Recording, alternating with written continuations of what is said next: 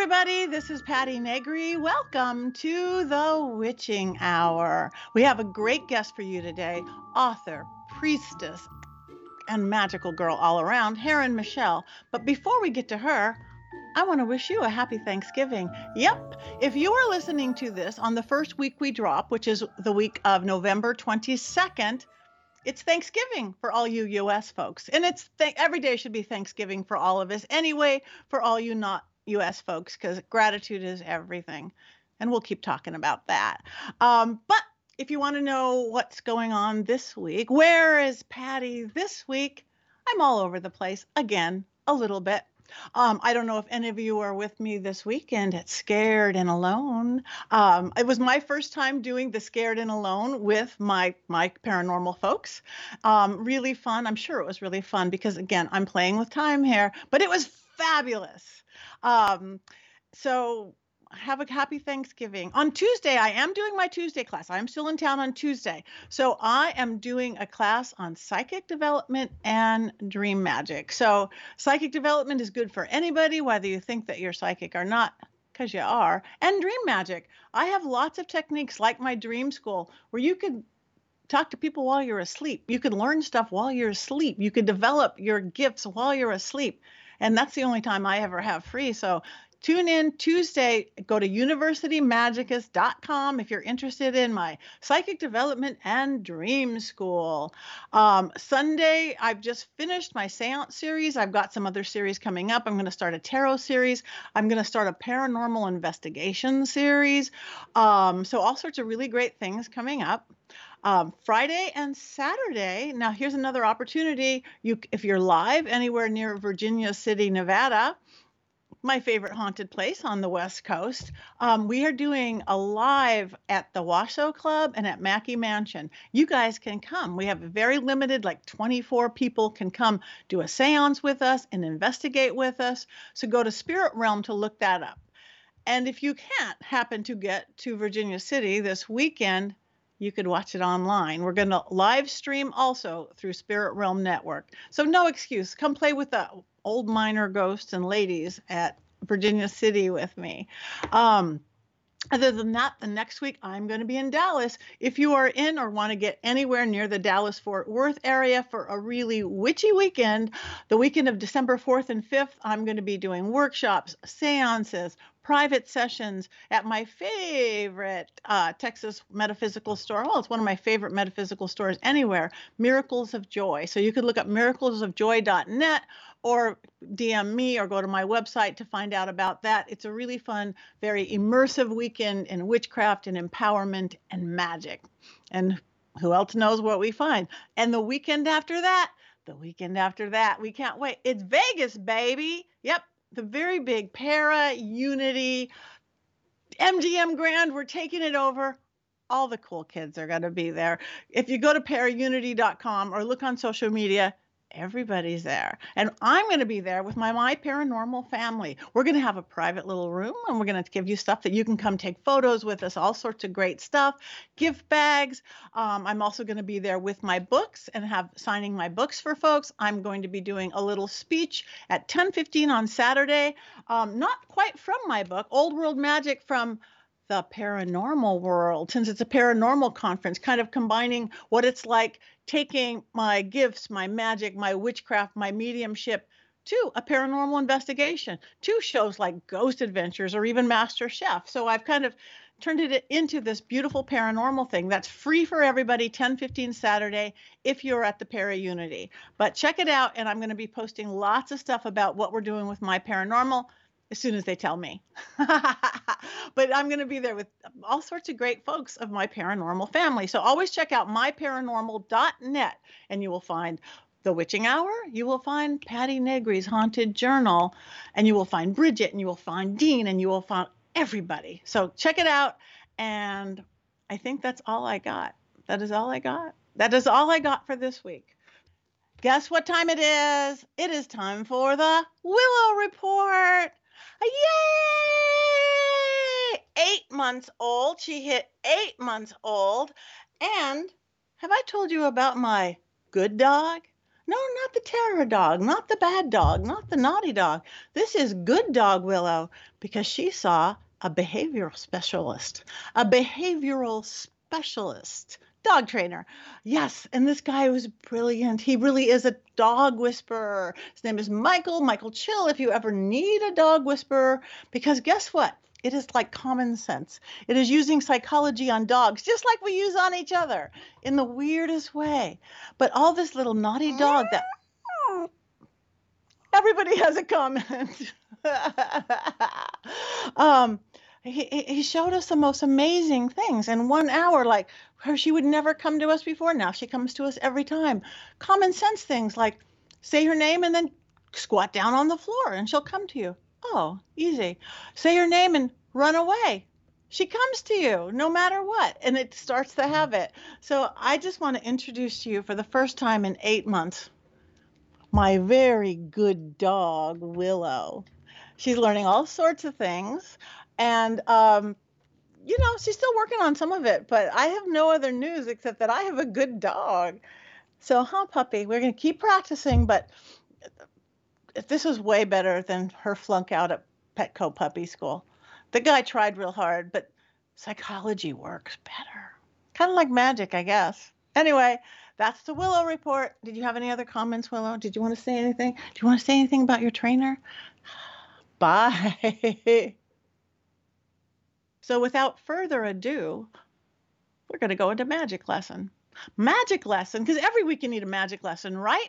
This week I thought, as we're getting into the holidays and all of a sudden all these stations I listen to are doing holiday music so far, which I think is weird. I think you got to not hit Christmas or Yule until after Thanksgiving. I'm just into brown and orange until Thanksgiving, and then you hit the red and green holidays. See, I'm keeping religion out of that.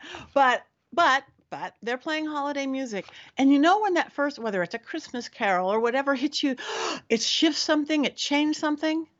It's the power of sound. And I'm not really just talking Christmas music here, but forever and ever and ever, sound magic has been a part of magic. It's certainly a part of big of my magic because forever, forever, every culture, every light has use music or sound to attune, to invoke, to transform your consciousness in every which way, whether it's chanting, whether it's singing in church and choirs, whether it's uh, drum beat around a drum circle, whether it's the piano, whether it's the organ, whether it's the bells, whether it's a, a Tibetan singing bowl sound affect us. And what that is is the vibration of sound. It's actually science because science and spirituality they're the same thing with different words.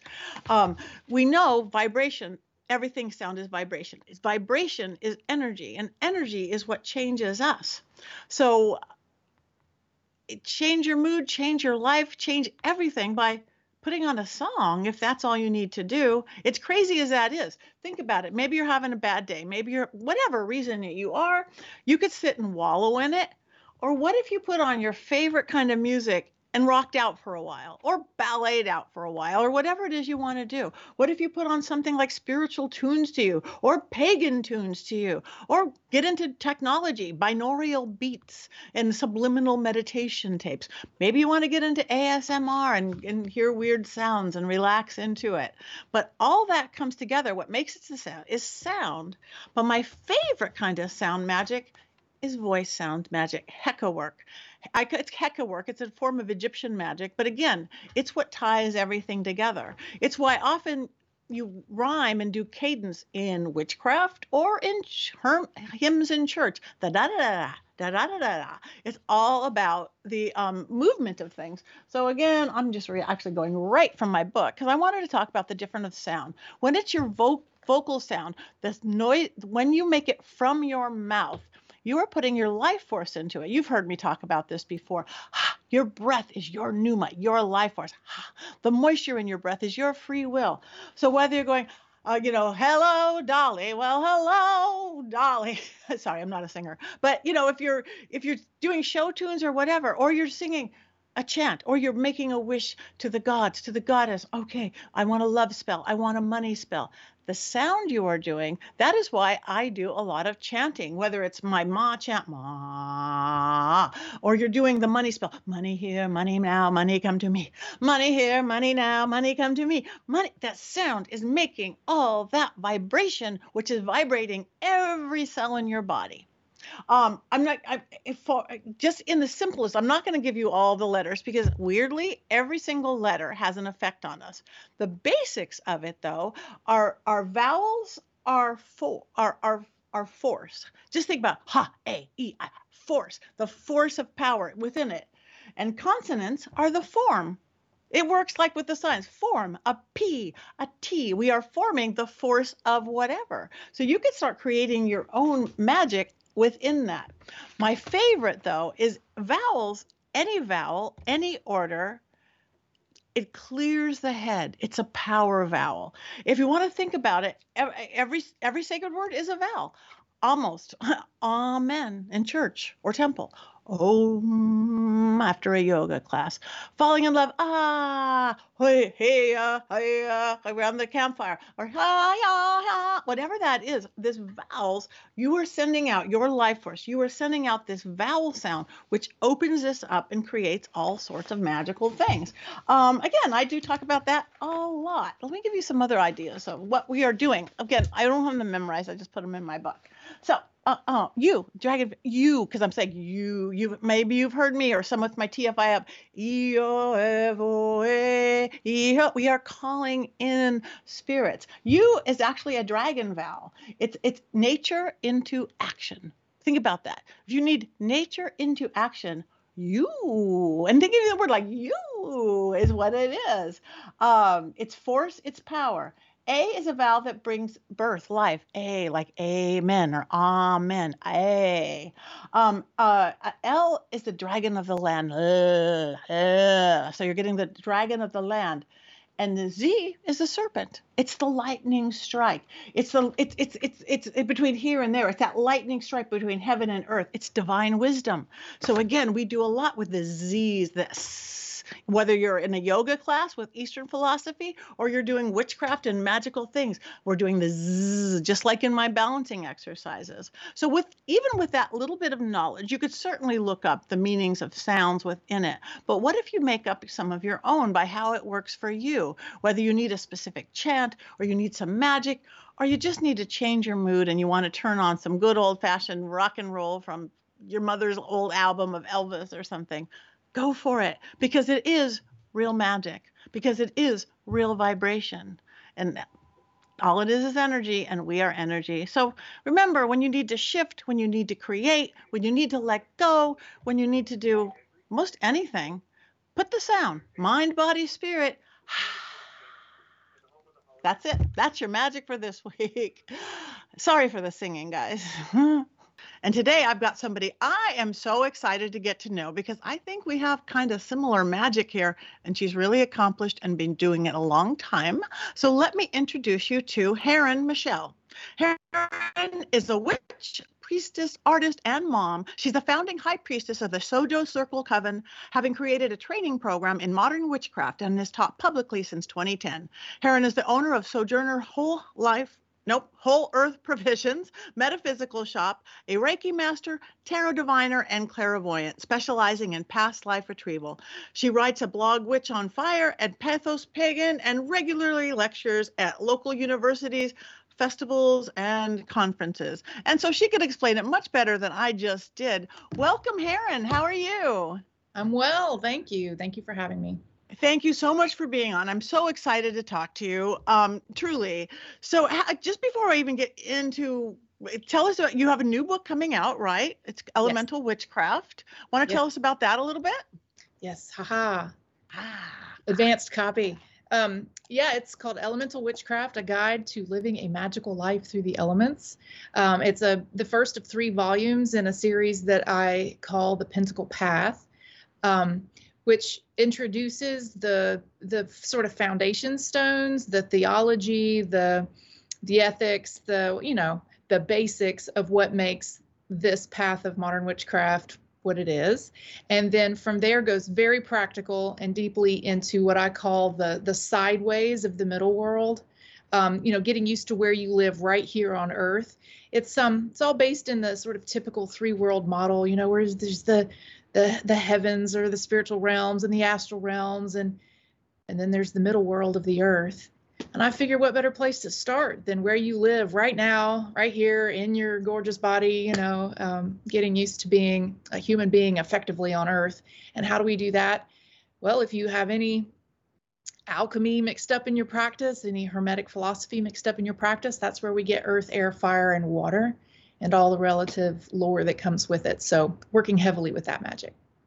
I love it. I love it because that is exactly my philosophy too. As of now, we are on this earth and we mm. were given all these beautiful qualities and abilities and attributes to do with. So let's work with those until we get into those other worlds, even use them to navigate. So again, I'm so excited about your book. Um, I know you have quite a history of growing up in evangelical churches in the South and then Muslim country. You went to Saudi Arabia. Mm-hmm. So how did you end up this little witchy in the U.S.? Good question. Yeah, so I'm a Southern girl, good old Southern girl. I uh, I was raised mostly in Taylor, South Carolina, which is just outside Greenville, South Carolina. That is in the shadow of several large uh, fundamentalist evangelical universities and things like that, like Bob Jones University. Um, so it was a pretty conservative um, Southern Baptist background for a lot of that time. My mother was very serious about her faith, which I guess is to her credit, except that we uh, disagree on just about everything else. but I was raised in, and I quote her, the fear and admonition of the Lord. I know, fear and admonition. I'm being admonished. I'm a naughty little girl all the time. Um, and that's, but you know, she was a very loving person. I had a loving home, but that's just what they were all raised in. They didn't know any better. And then um, when I was in the fourth grade, about this time of year in the fourth grade, my father relocated my mom and sister and I to join him in Jeddah, Saudi Arabia. He was in construction and he had been there for a little while and wanted us to come over there with him. And so from um, fourth through sixth grades, I spent in 30 minutes away from the holy city of Mecca. Wow. Right. And this was in the uh, early mid 80s. So, you know, that that is a theocracy. It um, Sharia law, uh, ruled by a king. There are there's no Bill of Rights. Women have very few rights. Uh, Westerners um, not particularly loved uh, at the time, so it was sort of dangerous. Uh, I learned a lot about um, how you really, really, really want separation of church and state. I came to appreciate the Bill of Rights, you know, and personal liberties. So, anyway, but I, we left in the sixth grade. I come back as a 13 year old, year old woman, girl. I was a girl. And uh, I have to say, it was very impactful on me you know, when you become the minority. I mean, and look at me. Yeah. There's nothing minority about me besides my being female. Um, but when you are suddenly yanked from that place of privilege, you know, the American has definitely there's so many privileges to just be American um, in the West, and then you're you're dropped in a spot where they could deport you in a hot minute. They could just throw you in jail without a phone call if they don't like what where you're standing. You know, um, the our religion of Christianity at the time was of course not allowed. And so I learned a lot about mm, the necessity of these sorts of personal sovereignties and freedoms and that kind of thing from, you know, having been denied them. So that was impactful. But also I realized there's more than one way to live. Um, that we all, you know, need to respect the cultures and identities of other people meet them where they're at. You know, you can't just run around imposing your way on everybody. By the same token, don't let them in. You know, I don't really want other people to impose their way on me either. Right. So I don't know. And I got back home about um, the time I was in middle school, and I had some really transformative experience, spiritual experiences um, during that time. And a lot of people do. I think a lot of young witches. Mm-hmm awaken to something they maybe not know what to call it but their otherness their the, a deeper awareness or a connection or something beyond the mundane that is it happens a lot, I believe, around that time of Menarche, you know? Yeah. And um and I also had one of those experiences because I was in a terrible existential crisis when I got home. Because I did not I did not believe, believe I did not take it face value as a this is a how, how you should believe of my the, the paradigm, the Judeo-Christian paradigm as it had been taught. Right. It just didn't feel right. Right. Never had felt right. And interestingly, and more interesting even than where I grew up, I have always had past life memories since I was a little kid. Uh, they were traumatic, actually. And I believe that a lot of my weirdness as a kid was actually PTSD from remembering how I died in my Wow. life. And so that was also impactful. But uh, I was a man in my previous life. I was a soldier and I died in World War One. I. know this specifically. I can tell you exactly how it happened, but I won't. I won't um, but it definitely gives you a different perspective on what spirit and life really means when you when you remember these things so clearly and so the messages i was being taught in church didn't make sense you know though it's a one way deal Yeah. one shot that doesn't make any sense to me and i was in crisis a lot as a kid because i would listen in church quite often and it was a hellfire and brimstone church you know Mhm. screaming and ranting and raving and you know threats of hell and all that. And i'd be like nah nah, that just and the one moving experience that i had in a in a christian church was when on a valentine's day this the pastor switched gears and spoke about the love divine ah. love. And that's also that message can also be in that that tradition. It is there but it hadn't often been talked about. And that one moved me. I was like yes divine love. Yes that part moved me. And so for a long time i'm like okay well there's this.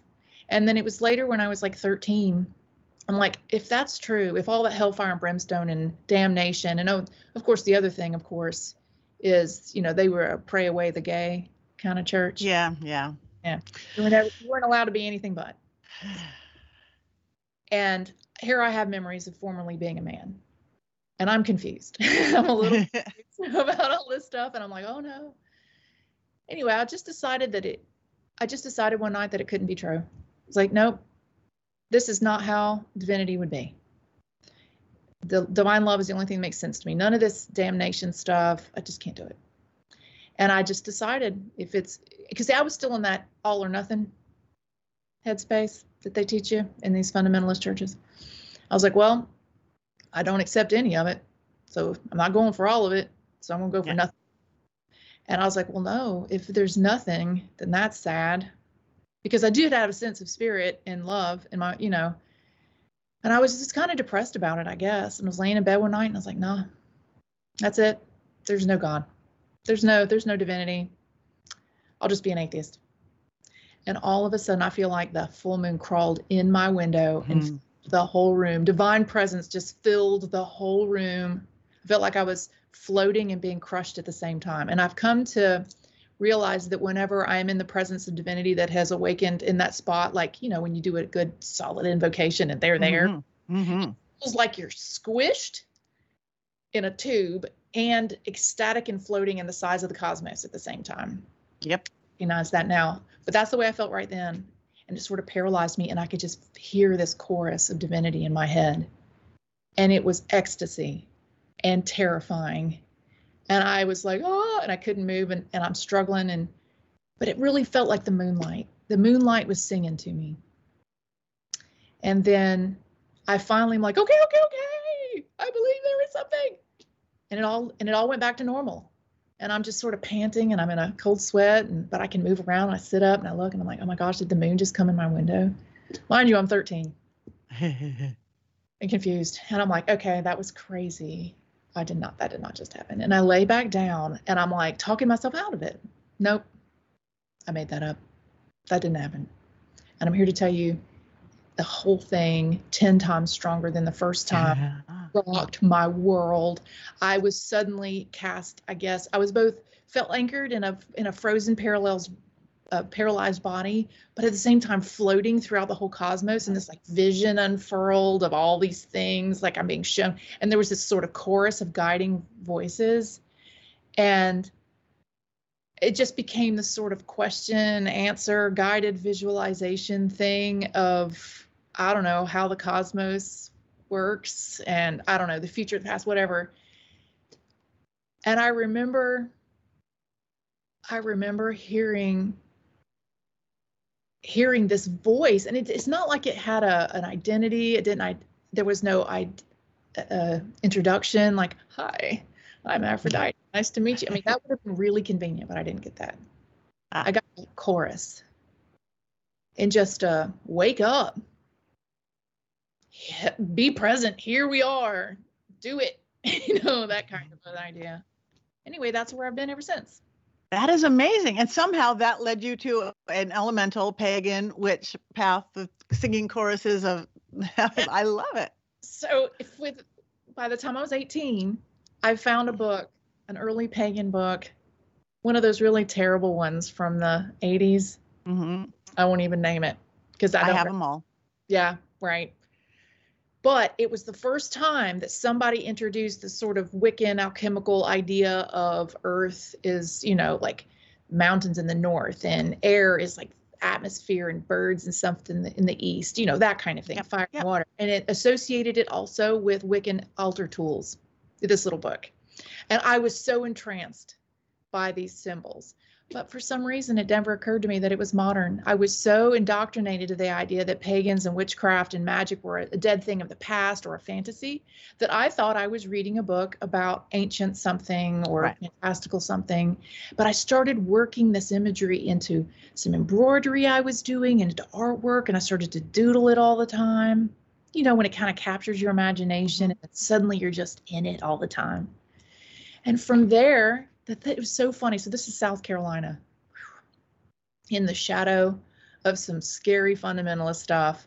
And I happened to be at an event. It was kind of like a Renaissance fair little thing. Mm-hmm. And I was doing this little embroidery, and um, I still have it actually. I, I should I should have pulled it out to show you. But anyway, little embroidery, and all it was was a circle divided into quarters with a little mountain and a little clouds and air. But I had the colors, you know, and the fire and the water, and a little cup a little little wand, little blade.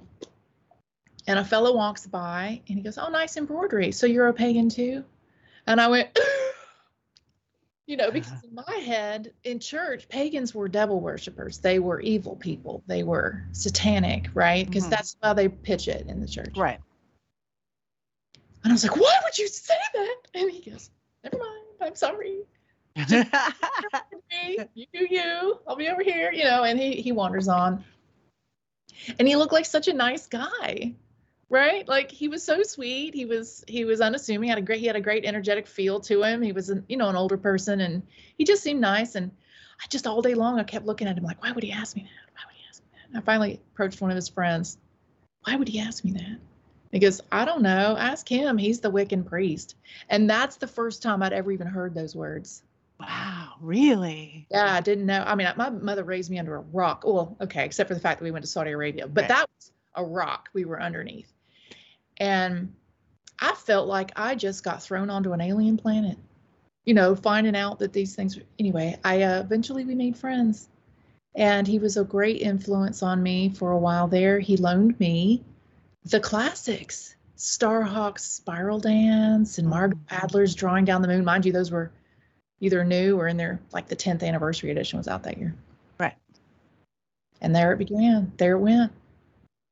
That yeah. is, I was 18, out of the house. I, I went to college at Marlboro College in Southern Vermont to get away. I was like, surely there are witches in New England. so, surely. Surely. And so, uh, first thing I do when I get there, I see a fellow wearing a pentacle necklace. Oh, tell me about that and he he loaned me more books. He loaned me um Janet uh Stewart Farrar's uh, The Witch's Bible Complete and uh, a couple other things. Anyway, we got to talking. Anyway, that's been that's been me since 18. That is beautiful, and you are so public with it, and you have you have your own class, school, you have your own classroom, so uh, that's amazing. So one of the questions I see that you have, what is in your book? You introduced the witch's jewel of power. Now, I don't know what that is. What is the witch's jewel of power? Okay, well, it is it is a thing that I'm introducing to to the witchery for mm. you review and consideration. I love it. It is a progression of um, some symbolic systems around the elements that have long existed. Uh, you may have heard of it referred to as um, the, the the four powers of the Sphinx or the Sphinx, the powers of the Magus. Those were from Eliphas Levi. Mm, yeah, yeah, yeah. That in Transcendental Magic. And then later, once it sort of merged with modern witchcraft, it was referred to often as the witch's pyramid. Christopher Penczak, for example. Yes, yes. Pyramid. So once it got into Wicca and it was made into a pyramid, that allowed for the top point, it, which was assigned to spirit, much like, you know, the pentacle has five points and the spirit points. So let's put that on a pyramid also. And then in uh, every book I read in the 90s and aughts uh, that mentioned it, spirit was what was its lesson? Oh, so to back up, the four corners, you know, to know, to will, to dare, to be silent, or to keep silent. So those were the um, maxims of magic yeah. to create. And um, the top point, once spirit was added, what's the maxim? What's the the message of spirit? And it was the Wiccan Rede. You know, mm-hmm. do as you will, so as you harm none, or however you want to phrase that. Okay, so I loved it. I loved it. Taught it, worked it. Um, that was my symbol set. You know. Okay, so then I read a book by author Timothy Roderick.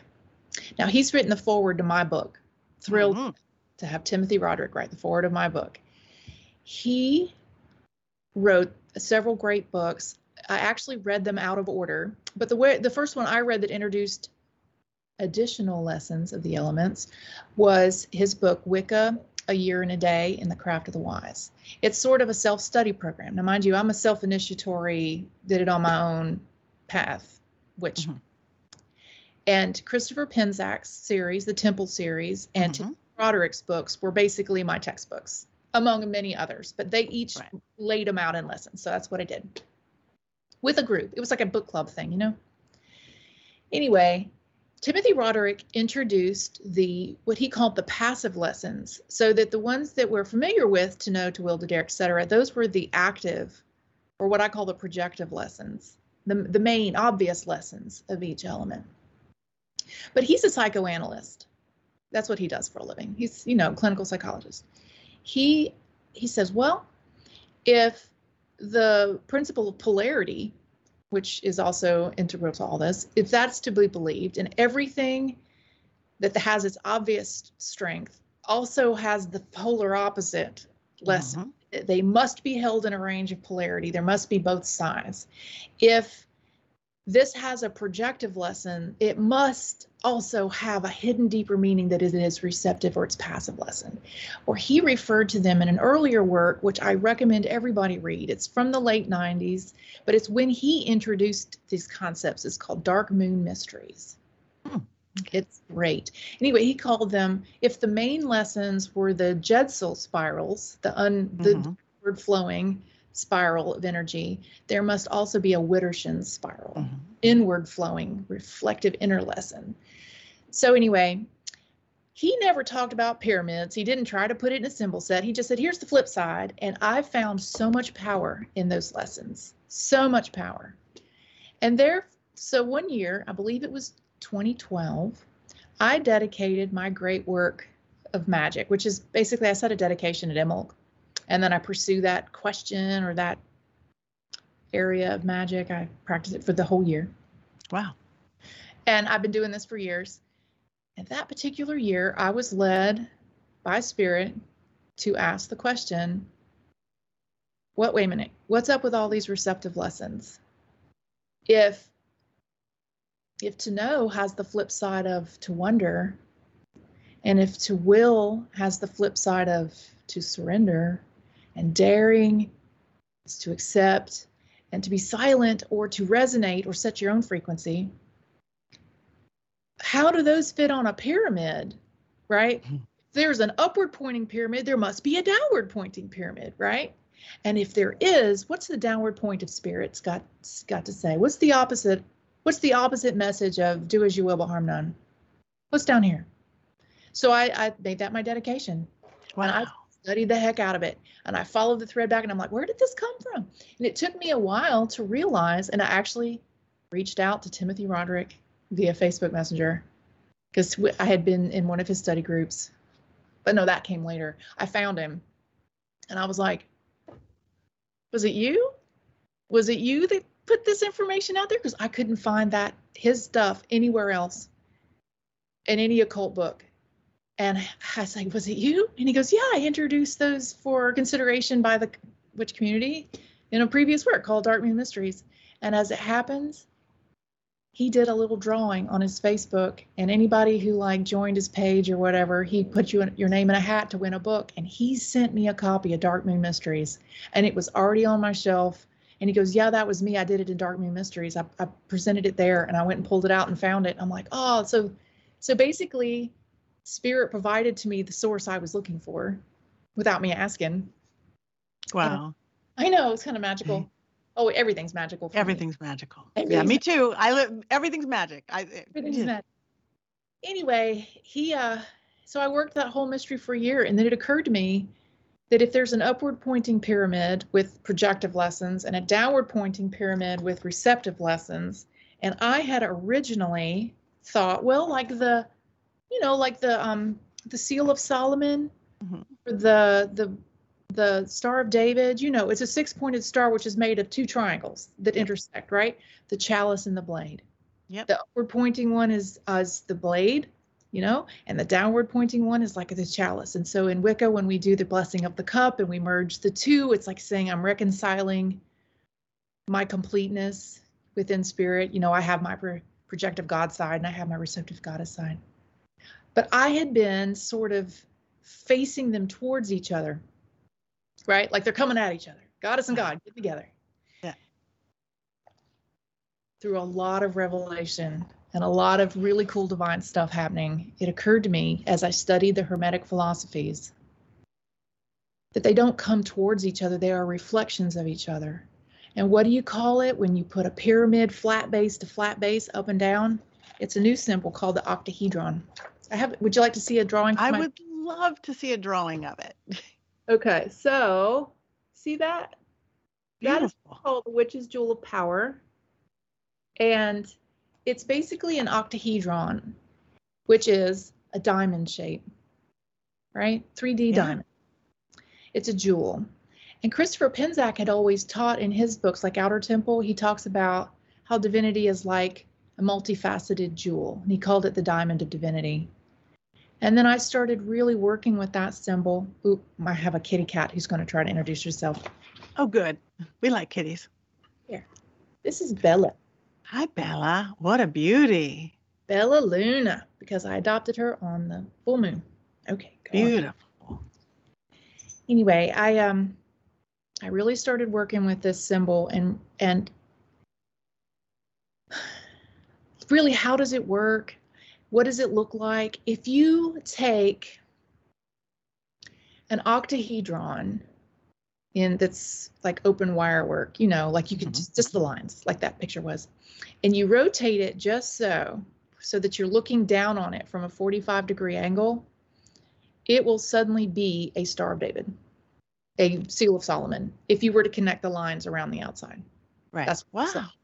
And all the old occultists in every old book, talks about these mysteries by looking down on it, and it's a 2D thing, and it looks like the two intersecting triangles with the lines around the outside. And I'm like, I see that symbol everywhere. That just happens to be what an octahedron looks like if you flatten it out by looking at it at this angle. Well, I'm going to make it 3D again.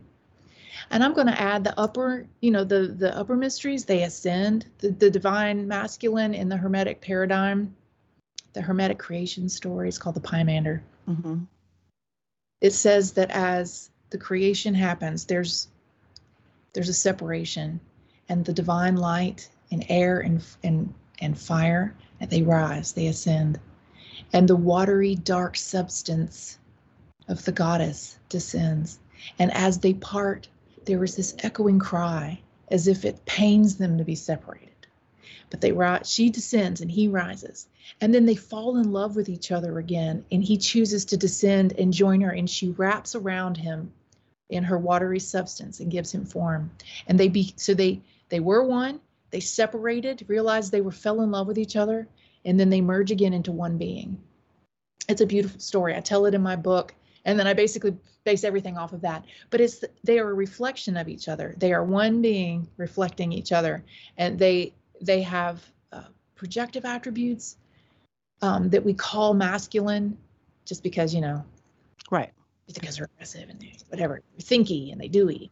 And then there's the receptive attributes, all this compassion and and and molding of of the goddess. But they are one being, and everything in the world is created by their merging.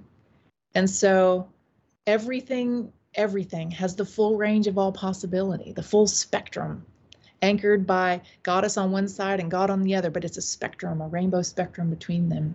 And so, anyway, the jewel of power just illustrates that for me. The four corners remain the earth, air, mm-hmm. fire, and the rising from that point is their projective lesson, the descending from that point is their receptive lesson. And which brings us to the question of what's the bottom vertice, vertices? What is goddess's spirit lesson? It took me a year of very deep magical work and divination and journeying and I don't know. My whole life's an open prayer. But um, I just I, I I feel confident that the lesson is perfect love and perfect trust. The two keys to the temple. So the top spirit lesson is what do you personally need to be doing? Right? How do I go about taking care of me? You know? Yeah. Do as you will, but harm none. Yeah. Okay. Get down in the goddesses territory. What does mama say about what how what should I do? And she wants to talk to us about how we interact with our community. How do we interlace with nature? How do we interlace with other people? Uh, what kind of responsibility do we take? not just for ourselves, but how we impact everyone else. And in Wicca, the two keys to enter the temple were in perfect love and perfect trust, or my preferred way of saying that perfect trustworthiness, because it's about you. And I believe that was the lesson. So the whole book is basically laying that out. That I'm just sitting here picturing going, that makes so much sense. How, how, why didn't somebody think of this billions of years ago? So to me, that means there's such a pure truth there. I can't wait to write. And I love it. And who doesn't like jewels? And jewels are about the reflection and they're about all of that. That's thank you for that. Yeah. Thank you. So listen in, my people. Uh, we all need to get that jewel, the witch's jewel of power. um, now you you mentioned back a little bit um, about Aphrodite. So you you say that the goddess Aphrodite revealed to you the nine divine love conditions. Yes. So how did that happen? Okay, so back to the great work intention yeah. every year. Like I said, every year after Samhain, I, I sort of reflect back over the year before, and then after I integrate and really sit for a bit on what I may have learned in my previous work, then I start to sort of cast my eyes into the darkness, closer to Yule, you know, mm-hmm. like, hey, well, what do you want me to do now? Inevitably, oh, it's like fireworks. You know, everything's magic. We just said that. Yep. Everything is like fireworks once you start living this sort of open, like everything in your life is an open conversation with divinity. You know, it's an open prayer, it's an open dialogue. So you're like, all right, well, what's what's next? What okay, what now what? And breadcrumbs just start landing, right? It's things just start lighting up. Oh, omens and synchronicities and meh, things. Well, one year after I had done that one, um, it was this, so that was 12. This is 14 at this point. And um, 14 was a, 2014 was a very interesting year for me because I thought that I, I did, I, well, the message that I needed to learn was what do you mean by unconditional love? Hmm. Because what, what do you mean by perfect? Because that, that's some freighted, that's some freighted concepts right there uh, that's that's fr- problematic to, to deal with in modern contexts. And I happened to have been at the time in a relationship, and at that winter solstice, um, became engaged to be handfasted the following Beltane. So I felt like what I needed to to discover that year is what what are how are we supposed to live in perfect love and trust when we are human beings, not divine beings, well, inherently divine, but you know what I mean. Yes. Yes. It's different when we're down here in the illusion of separateness. It is not It the is. same as being in the oneness of spirit. Okay. So you have to, there are conditions to relationships. Definitely need conditions. But how are we supposed to behave in loving relationship with other people? So this was my study.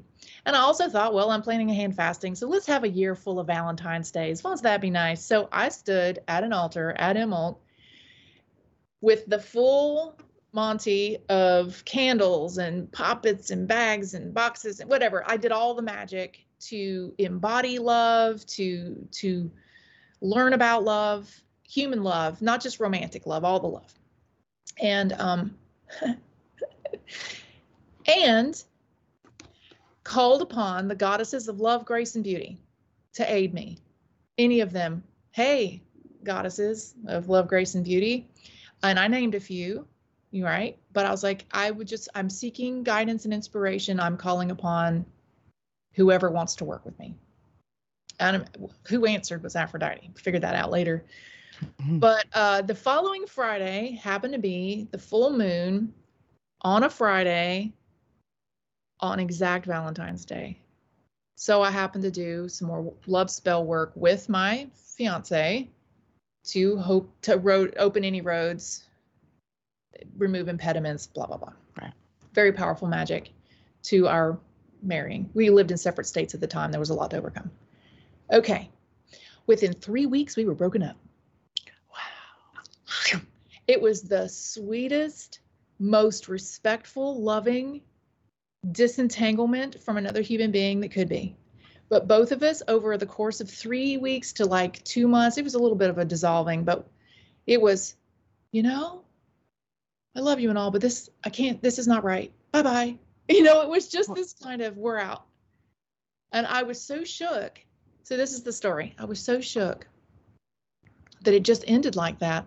And, I, and I'm like, yes, and I agreed that it should, but you know, wow, that I really just sort of was down in my, down on, I was depressed, you know, and I abandoned my normal working stuff. I wasn't really paying attention. I wasn't really meditating. I was just kind of being a big old bum, you know, just Hmm. being sad.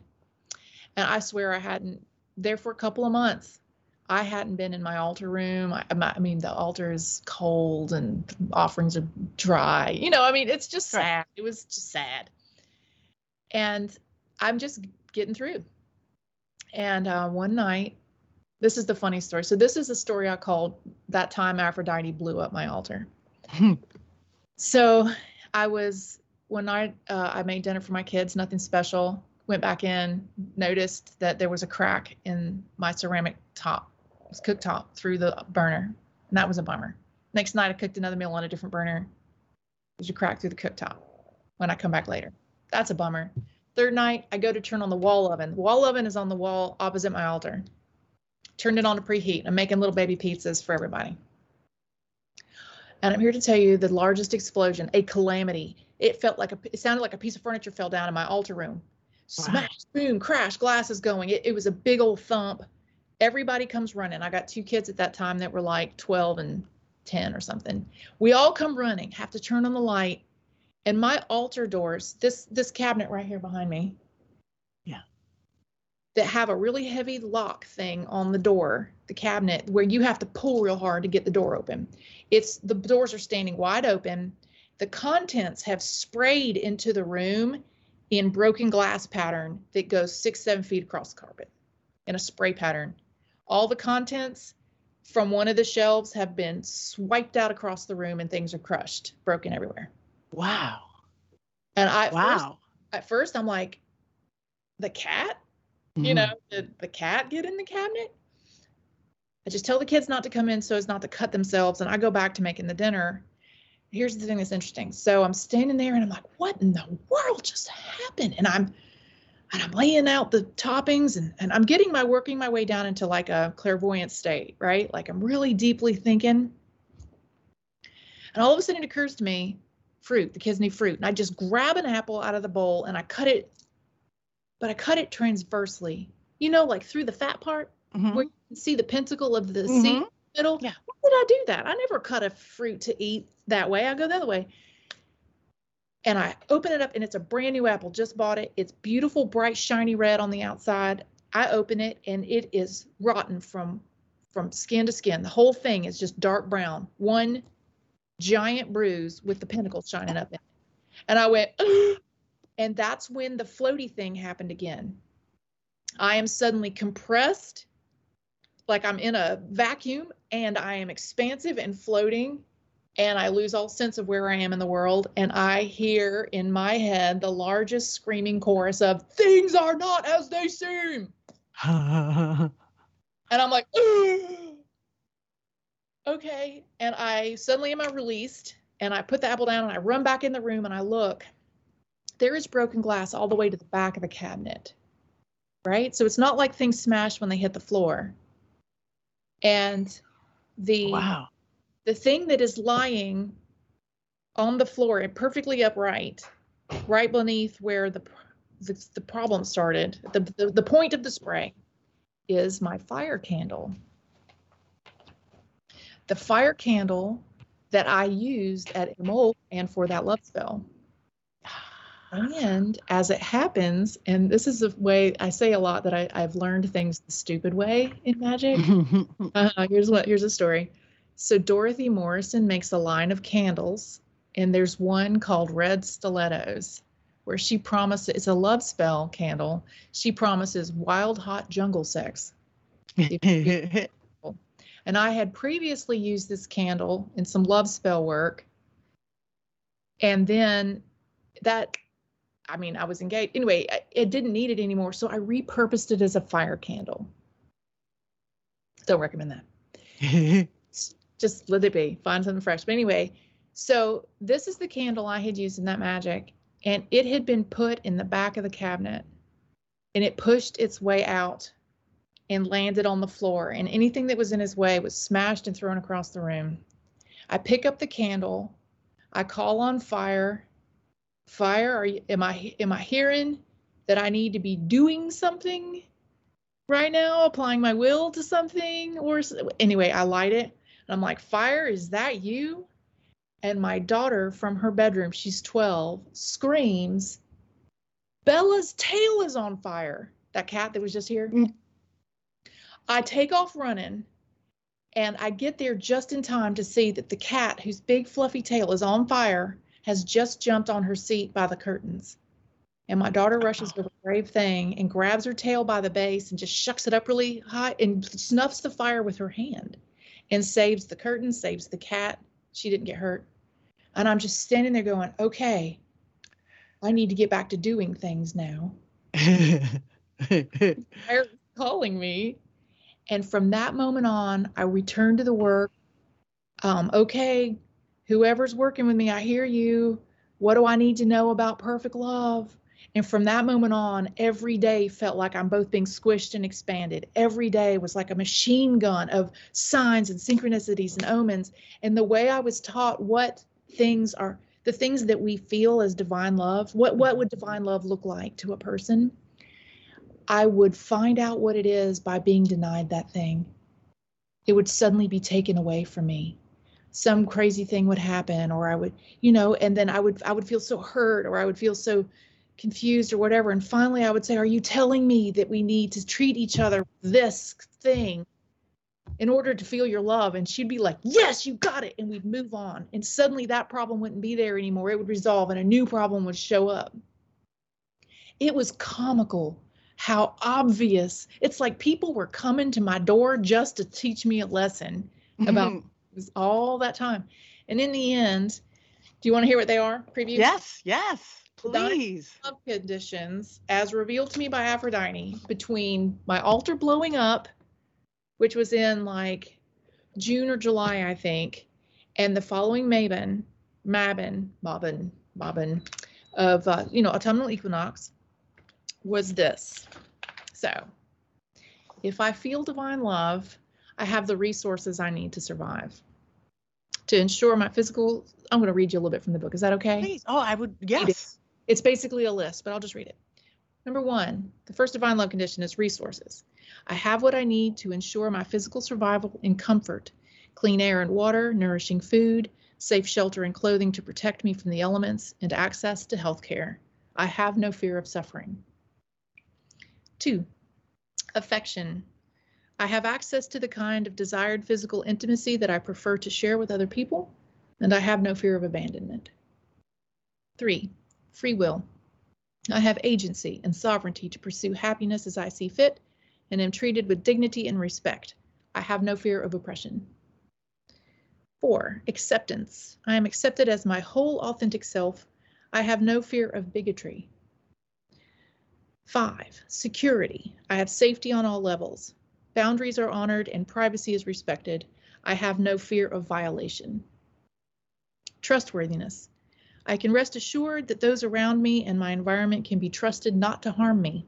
I have no fear of duplicity. Seven, expression. My input is registered and honored as a valuable contributor. I have no fear of disenfranchisement. Eight, authenticity. The outward declaration of any circumstance is the actual truth without deception. I have no fear of exploitation. And nine, reciprocity. There is a two way street of trustworthiness between myself and the world around me. With mutual care that all beings have these nine divine love conditions, I have no fear of betrayal. Wow. So to me, that is divine love. If the goddess, see, I'm a panentheist, which is to say that I believe spirit is inherent within nature and also transcendent. Me too. I, it, it's, yes. yes. The only obvious thing. So, um, to, so if the goddess is everything, they are also the food on the plate and the roof over your head and the fact that you get to cast your vote and the fact that you get to to make love with someone and they they are they are everything and so it's not just feelings we're talking about right and how are we supposed to interact with each other in perfect love well what she taught me is and i call this aphrodite's theology of perfection it's wholeness. We are whole. We are complete however we are. Foibles. You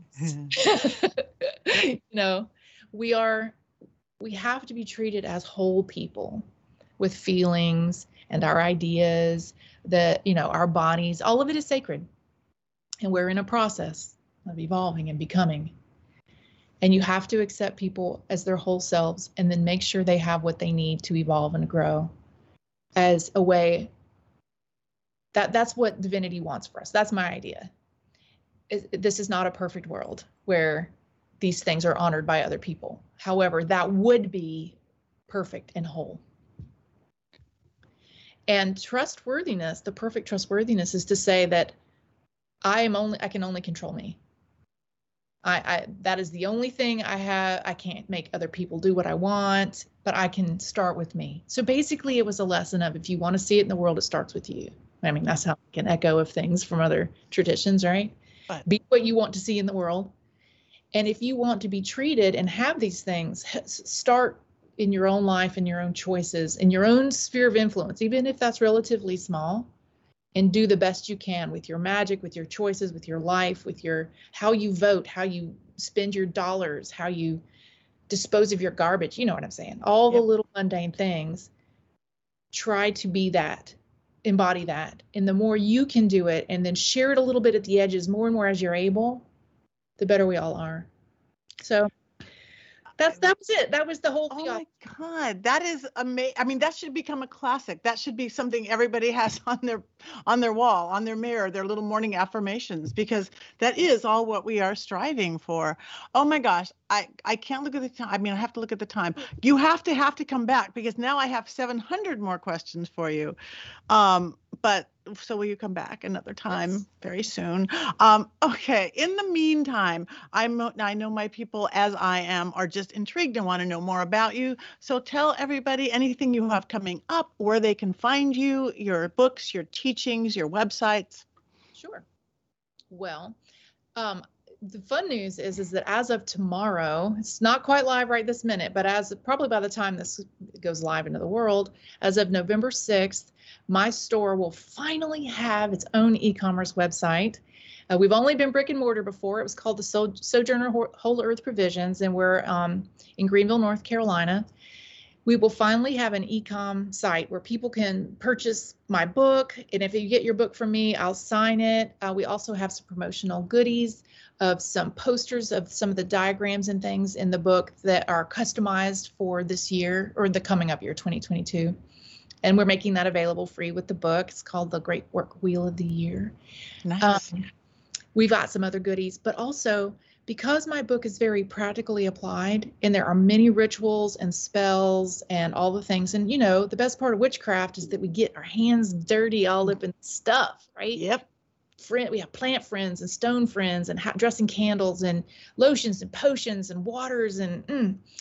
well i run a store and i know where to get these things and we do sell these things best we can. Um, and i know people can should get their own stuff from their own local retailers. Please go go find your local witch shop and give those people your love. But for anyone who doesn't have that as an option, will be able to buy from my website, which is thesojo.com, T H E S O J O.com. Uh, and soon you'll be able to pre order and get all the goodies from me. We've also got a lot of art and things from the book. I did a lot of the own art from for the book. I've got my copies of the art made in various applicable ways, like candle wraps, you know, to wrap around the outside of a sanctuary candle. I provided some of that imagery for the spells. Um, all that stuff will be available. If you want to find out about more about me and the my book, that's heronmichelle.com. I also write for Patheos Pagan, and that's easy to find. Uh, witchonfire.net. And um, I have uh, some book signings and things locally. If you happen to be in Eastern North Carolina, uh, on December 11th, I'm doing a uh, book discussion signing followed by a Yule party with some live music at St. Anne's Chapel and the Oak Grove Retreat Center in Tarboro, North Carolina on Saturday, December 11th from 5 to 10. That is fabulous. So everybody please check her out, Heron Michelle, the, her shop. Um, again, I'm excited just to learn more about you. So thank you. Thank you for sharing your wisdom. Thank you for sharing your magic. Thank you for sharing your beauty inside and out with the witching hour. Thank you, everybody. Thank you, Heron Michelle. Thank you.